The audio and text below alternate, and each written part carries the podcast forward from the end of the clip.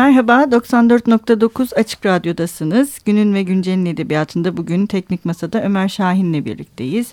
Ve konuğumuz Zeynep Rade. Hoş geldin Zeynep. Hoş bulduk. Ee, Zeynep Rade İstanbul'da doğdu. İşletme eğitiminden sonra karşılaştırmalı edebiyat dalında lisansüstü eğitimini tamamladı. Tezini İngiliz ve Türk polisiyesinde yardımcı dedektifler üzerine yazdı. Öykü ve makaleleri Cin Ayşe Fanzin, Bugünden Edebiyat, Sözcükler, Amargi, Kitapçı, Lacivert ve Öykü gazetesinde çıktı. 2011 yılında radyo oyunlarının birinci cildi yayınlandı. Ölüler ve Periler 2012'de, radyo oyunlarının ikinci cildi 2015'te, İki Renkli Muhallebi e, adlı çocuk kitabı 2018'de evet. e, yayınlandı. Bugün konuşacağımız Yeniköy'de Bir Yalı adlı romanı 2017'de yayınlandı. Yine En Güzel Boşanma Hikayeleri de 2017'de yayınlandı.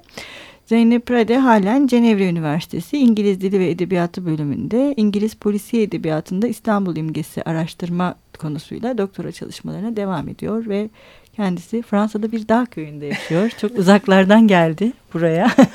Zeynep'in bir e, vaktini ayarladık. E, bugün e, Yeniköy'de bir yalı aslında e, yeni yayınlanmış. Zeynep senin de ilk romanın. Benim ilk romanım evet. evet ilk e, romanın. Yeniköy'de bir yalı e, bir ailenin aslında temelde Enver ve Fikret adlı iki kardeşin hayatları etrafında dönen bir e, evet. gerilim dolu bir hikaye aslında evet, değil evet. mi? E, ve e, mesela kitabın başlığına baktığımızda Yeniköy'de bir yalı hani biz bir yalının hikayesini okuyacakmışız gibi düşünüyoruz ama Doğru. aslında bir yalının değil bir e, iki kardeşin e, hikayesini okuyoruz fakat yalı onlara sınıf atlatan bir şey. Doğru. Yani evet. babalarının işte ilk kuşak ailenin oraya evet. alırken e, kendisine hem bir ünvan ve o ünvanın yakıştığı bir mekanla evet. kendini tanımlama ve orada yaşamayla. Yani evet. aslında bu e, sınıfsallıkla başlayan daha sonra Doğru. bir kardeş çatışmasına dönen. Evet, dönen. E, e, ama sonunda yine tabii çok spoiler vermeden e, yine bir sınıfsal kodla biten bir kitapla evet. karşı karşıyayız. Ee, istersen şeyi yani neden böyle düşündün? Yani bilerek mi bunun hani bir yalının hikayesi olmamasını tercih ettin yani ismindeki çağrışımla? Ya da doğrudan bir hani bir trik mi bu? Şimdi e, yalı hikayelerini ve yalılarda geçen hikayeleri, ailelerin hikayelerini, bu kuşaktan kuşağa geçiş, geçemeyiş durumlarını annem Yeniköylü hı hı. E, doğduğumdan beri bunları dinliyorum. Hı. Annemin arkadaşları, oradan arkadaşları vesaire. Anneannemden de dinledim uzun bir zaman. Anne tarafım Yeniköylü or oradan e, gelmiş. E, istimlak olunca orada daha sonra Anadolu yakasına geçmişler. Ama tabii hikayeler bitmiyor. Oradaki arkadaşlarıyla görüşmeler. Zamanla e, ben onu hep Yeniköy hikayeleri olarak dinlemiştim. E, fakat işte bir yaşımız büyüdü. Biz de işte çoluk çocuğa karıştık Hı -hı. öyle diyelim. Daha sonra hayatımda bazı e, tatsız olaylar oldu ve bununla birlikte o Yeniköy hikayeleri bana geri gelmeye başladı. Çünkü onlara benzer hani gerçekten entrika diyelim. Entrikaların içinde buldum kendimi bir dönem. Ee, ve o dönemin bitmesini bekledim ve bunları yazmak istedim aile içerisinde olan olaylar, e, entrikalar diyelim buna. Bu e, kitap benim için aslında şunu simgeliyordu. Bunları yazarsam bir nebze rahatlayacağım gibi geldi. Çünkü e, her kitabın bana kal yani bana kalırsa her kitabın bir derdi var. Hı hı. Bunun derdi çok uzun sürdü. Zamanlama olarak da bence doğru zamanda yazdığımı düşünüyorum. Ve onun bitişiyle de e, içimde bir takım şeylerin hesaplamasını sanki yaptım hesabını kapattım gibi geliyor. Hmm. Onun oydu ama öncesinde sanıyorum yani 10 yıla yakın notlarım var benim. E, tabii onun ancak yüzde onunu falan kullanıyorsunuz hmm. kitap yazarken. Hmm. Ama e, işte e, o yani bitmesi 2000 basılması 2017 oldu bu şekilde. Evet ama bu yani ailenin odak noktasının iki erkek kardeş seçilmesi ve bunların arasındaki evet. çatışmanın. Evet. E, neden mesela çatışmayı onlar üzerinden kurmayı E, çünkü birbirlerinden birisi çok sıkıcı. Evet. Biraz programdan önce Evet. de konuştuk. evet. Birisi çok sıkıcı ama Düz. işte ne, ne diyelim tırnak içinde toplumsal olarak baktığında aa çok parlak işte kariyer var, iyi bir yerde yaşıyor, Evet. güzel bir karısı var, çocuklar var, her şey var hayatında ama çok sıkıcı. Evet. Öbürkünün hiçbir şeyi yok Enver. Neredeyse yalıya kendini hapsetmiş. Evet. E, fakat çok habis de bir tarafı var Evet. Ve neredeyse birbirlerine çok uzak. Hani oyun oynadıkları sahneler bile çok az romanda. Evet, neredeyse taban tabana zıt iki kardeş. Bu taban tabana zıt iki kardeş e, benim gene ailemde de vardı. Hem anne tarafında hem baba tarafında. O zıtlıklar bizi çok savurdu çocuk olarak. Yani beni ve abimi de çok savurmuştu. Ve iki kardeşin birbirine ne kadar kardeş bile olsalar ne kadar gözlerini oyabileceklerini ben gördüm. Yaşadım bunu. Yani bu sadece öyle izlediğimiz filmlerde, onu filmlerde zaten yaşamın bir yansıması. Çok daha beteri oluyor. E, ve bunu iki kardeş biz genelde hani hep de öyledir ya işte bir çocuk doğrulur de denir ki muhakkak bir kardeş olsun. İşte olmuş bir kardeş. Hem de ikisi de erkek. Hani belki bir kız bir erkek olsaydı belki bu kadar olmazdı. Doğru şimdi söylediğimle çeliştim ama ben bunu iki kız kardeşte ve iki erkek kardeşte gördüm ailemizde. Ve bu gerçekten söylendiği zaman hani bir karı kocanın birbirinin gözüne oyması belki çok daha kabul edilebilir bir şey. Ama iki kardeşte bir dehşet uyandırıyor, inanmazlık. Galiba onun e, biraz dürtmesi var. E, Ondan dolayı. Yani aile bir cehennem aslında. O Ölümcül kadar, aile ilişkileri evet. Yani şey gibi değil aile hani bize öğretilen korunaklı, Hayır. e, tamamen güvenli. Evet. E, evet. Ve Sanırım tabii- Hatice Meryem de burada şey demişti. Aile bütün kötülüklerin anasıdır. evet. evet ve tabii bu e, e, anneyi de çok üzen bir şey. Çünkü anne annelerimiz her şeyin farkında. Peki mesela bir roman kurgusu olarak düşündüğünde yani bu gerçekliği e, yaratmak için e, bu ya da taban tabana zıtlığı yaratmak için e, neden yani e, aynı cins olmanın ötesinde bütün hikayeyi kaplayan bir şeye dönüşmüyor mesela bu romanda. Ya mesela başka bir yan hikaye olarak bir kadının işte saray yani saray diyorum yani yalıya Evet. gelmesiyle birlikte hikaye başka bir şeye evrilmeye başlıyor Evet. ama sonra yine birleşiyor. Biz yine bu iki kardeş Evet. arasındaki çatışmayla bağlantılı olduğunu anlıyoruz metinde.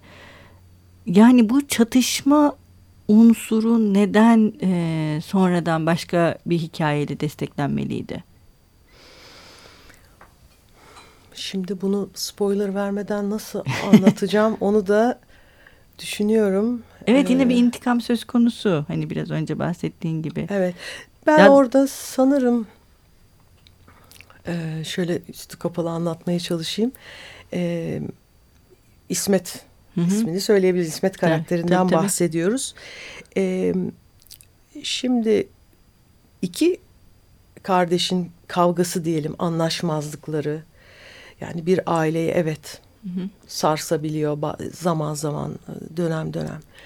Ama üçüncü kişilerin, üçüncü kişilere karşı alınan tavır o aile içerisinde o zaman gerçekten dipsiz uçurumlara yol veriyor. Biraz galiba onu e, Enver karakterinde yani iki kardeşin arasını iyice ne kadar açıldığını, açılacağını, nereye kadar açılabileceğini. Yani köprüler tam, tamamen ya- intikam. yakılabilir mi? Atılabilir mi? Atılamaz mı? Bu nereye kadar yapılabilir? Ri göstermek istedim orada. Uçlara çek, çekebilmek için. Yani bu mümkün mü?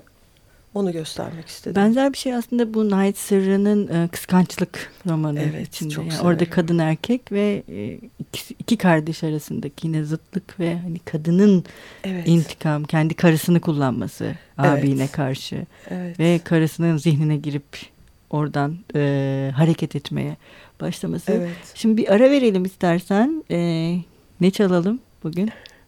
Bugün e, kitapta da geçen e, Fikret ve Belma karakterinin Zeki Müren dinliyorlar. Onların sevdiği bir şarkıyı e, çalabiliriz. Gözlerinin içine başka hayal girmesin. Peki. girmesin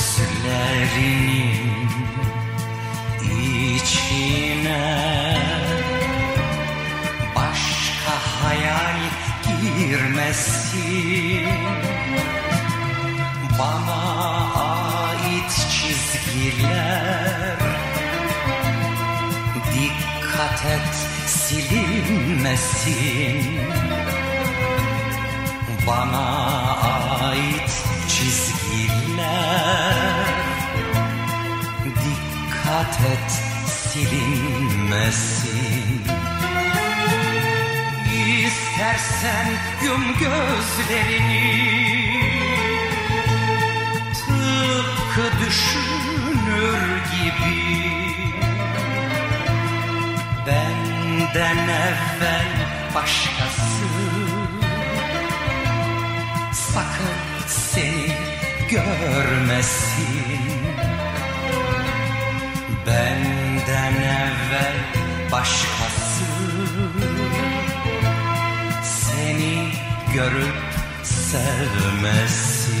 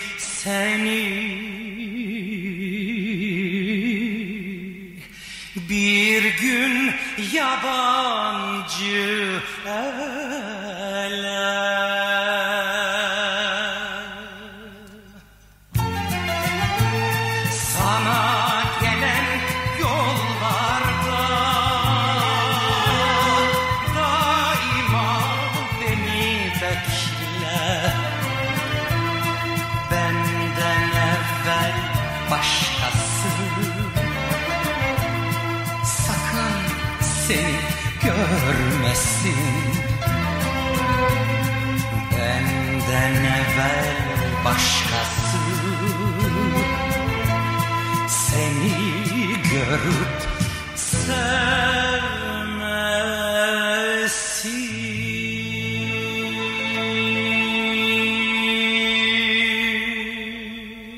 Merhaba, 94.9 Açık Radyo'dasınız. Günün ve Güncel'in edebiyatında bugün konuğumuz Zeynep Rade ve Zeynep Rade ile ilk romanı Yeniköy'de Bir Yalıyı konuşuyoruz.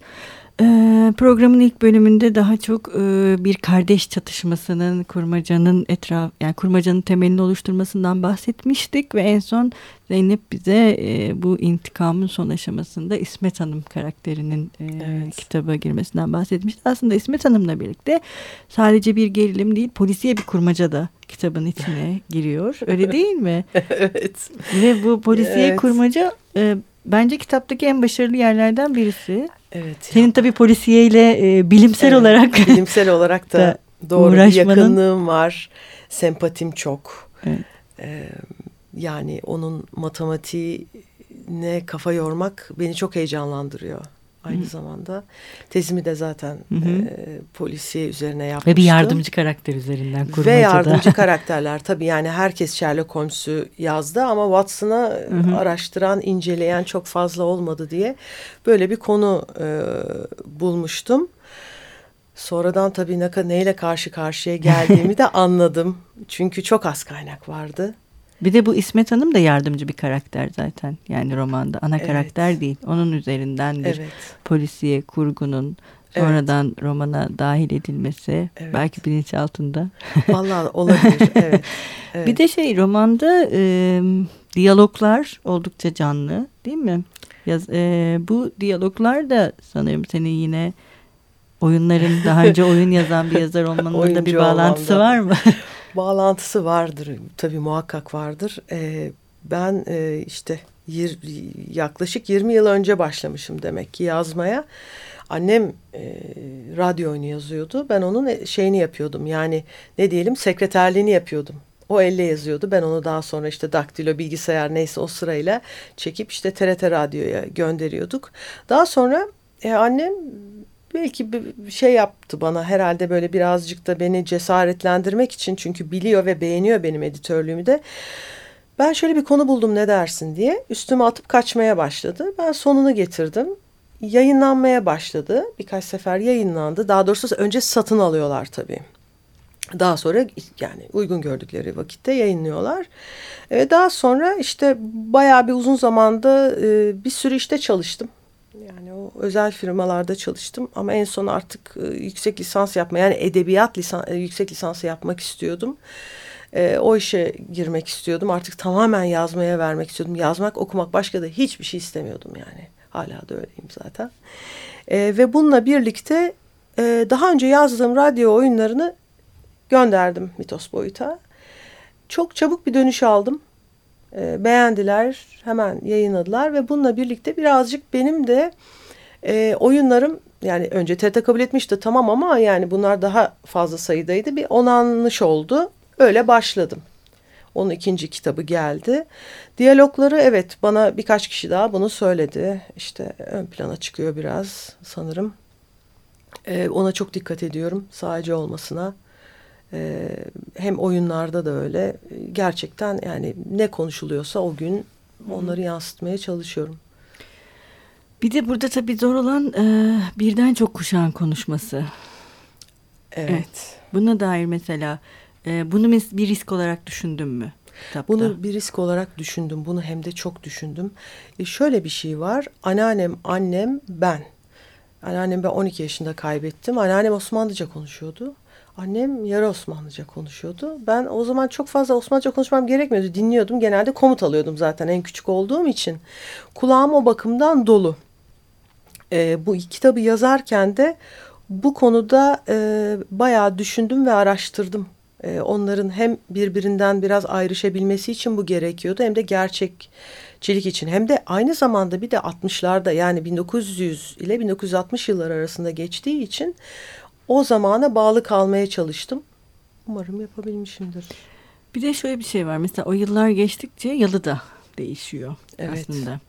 Evet. Ee, ama yine de yalının, çevresi de değişiyor. Evet, çevresi boğaz değişiyor, değişiyor. Boğaz değişiyor. Ee, mesela yalıya sonradan gelen ve e, İsmet bile e, şeyi düşünmüyor. Mesela yalıyı satmayı düşünmüyor. Kiraya vermeyi düşünüyor. Evet. Yani yalının... Ama şöyle düşünüyor. Hı hı. O zamanın modası. Hı. Oda oda. Çünkü e, rahatsızlığı olan insanlar boğaz havası alman gerek diyen hekimleri dinleyip işte oda oda tutabiliyorlar vesaire. Öyle düşünüyor mesela. O da o tam o dönemin aslında bir şeyi, modası diyelim. Evet mesela müştemilat işte bu İsmet'in evet. şeyi ama diğer taraftan müştemilat tamamen bir kumarhaneye. Tabii mesela. o çok kullanılan bir yöntemmiş aynı zamanda Boğaz'da bu müştemilatlar çünkü e, bir süre sonra Boğaz'ın sahipleri Nişantaşı Teşvikiye yani o kısımları artık e, orada yaşamaya başlıyorlar. Burası biraz seyreliyor öyle olunca çok rahat el altından kiraya veriyorlar. Çünkü bir, bir kısmı biliyor bir kısmı bilmiyor tabii bunun evet. yapıldığını. Bir de tabii bu yalının etrafında orada çalışanlarla birlikte büyük bir aslında kalabalık bir kadro var evet, romanda. kalabalık seviyorum. Bu, bu e, kalabalık kadro onların da mesela hayatlarına tanıklık ediyoruz uzun yıllar boyunca. Evet. Saliha işte annelerin mesela annenin ölümü erken bir ölüm. Erken bir ölüm. Ve kendisinin de çok beklemediği bir ölüm aslında. Kendisi de e, aslında o bize bir, ta, bir taraftan hissettiriliyor romanda. Hani evet. Hani onun kendi düşüncelerinden evet. falan. E, yani annenin ortadan kalkıp etraftakilerin... E, Anne çünkü Hı. Saliha yazmaya başladıktan sonra çok ele geçirdi hikayeyi. Ben de çok zevk almaya başladım Salih'i yazmaktan ve onu artık öldürmekten başka bir çarem kalmadı. hem diğerlerini sahneye çıkarmak için hem de hani en sevdiğini öldür. Ee, biraz öyle oldu yani. Kardeşlerin arasındaki şeyi daha görünür kılmak. Evet çünkü Salih hep bir tampondu zaten. Hmm, anne dengesi. Onu çekip almak gerekiyordu ama çok üzüldüğümü söyleyebilirim. ama şey var Kehribar da ilginç bir karakter. Evet Kehribar. Yani anneden daha çok anne. Kesinlikle öyle. Lala. Bir de erkek çocuk seviyor. Evet. Öyle de bir şey var. Yani, Yani- sadece elinde büyüdüğü için değil. Ama Erkek erkek, olduğu olduğu, için. de seviyor. Öyle bir hayranlığı var erkeklere. Ve onun da e, yani hem kendisinin çocuğu, çocukları var pardon kendisinde çocukları var. Ama yine de Kendi- şey kendi çocuklarıyla kurduğu ilişkiyle Enver'le kurduğu ilişki tamamen Kendi şey, çocuğu yok. pa- yeğen- pardon yeğen karış- var. yeğenler var Evet, bakmayın, evet. karıştırdım. Ha, yok. olabilir. Ama onlarla kurduğu ilişkiyle Enver'le kurduğu yani kendi akrabasıyla kurduğu ilişki ve Enver'le kurduğu ilişki birbirinden farklı bir ilişki. Çünkü Enver talep ediyor Kehribar'dan sürekli. O kadın onu seviyor zaten. Talep edilsin. Yani kadınlarımız da biraz öyledir ya. Talep edilsin. Talep, talep, talep. Onu getir bana, bunu getir, bunu yap. Bunu sen en iyi yaparsın, şudur, budur falan diyerek bir işe yaradığını hissediyor. Kehribar onun hayatında çok büyük bir önemi olduğunu düşünüyor hep. Hep öyle iş, düşünüyor. iş yaptığını düşünerek. Evet. Tabii. Doğru. Öyle, öyle.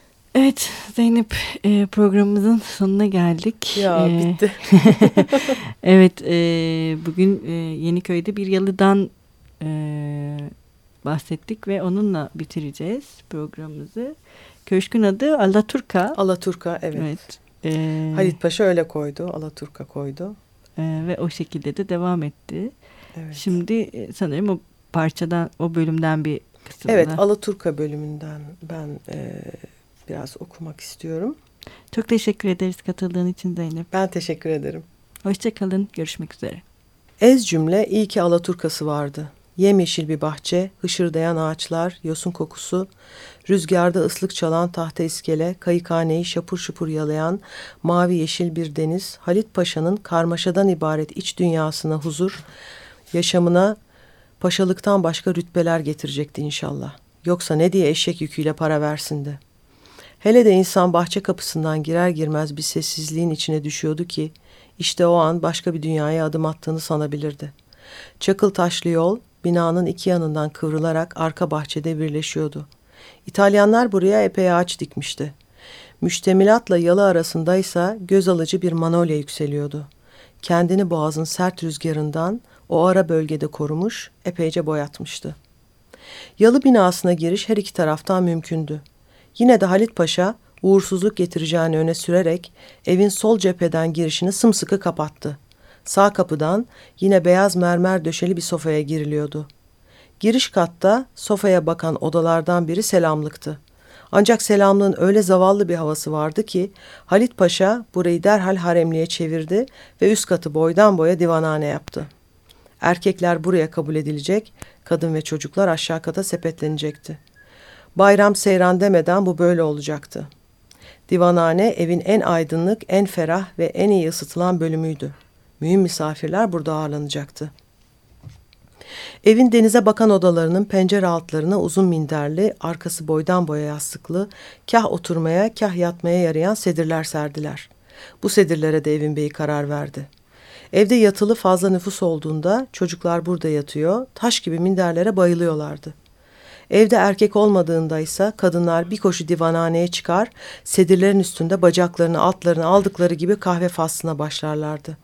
Bir yandan kahvelerini yudumlar, bir yandan da ince zarif burunlarıyla ardında beyaz köpükler bırakarak boğaz sularını ip gibi yaran ekseriyetle İngiliz, Alman, olmadı Fransız işi yandan çarklı şirketi Hayriye vapurlarını seyrederlerdi.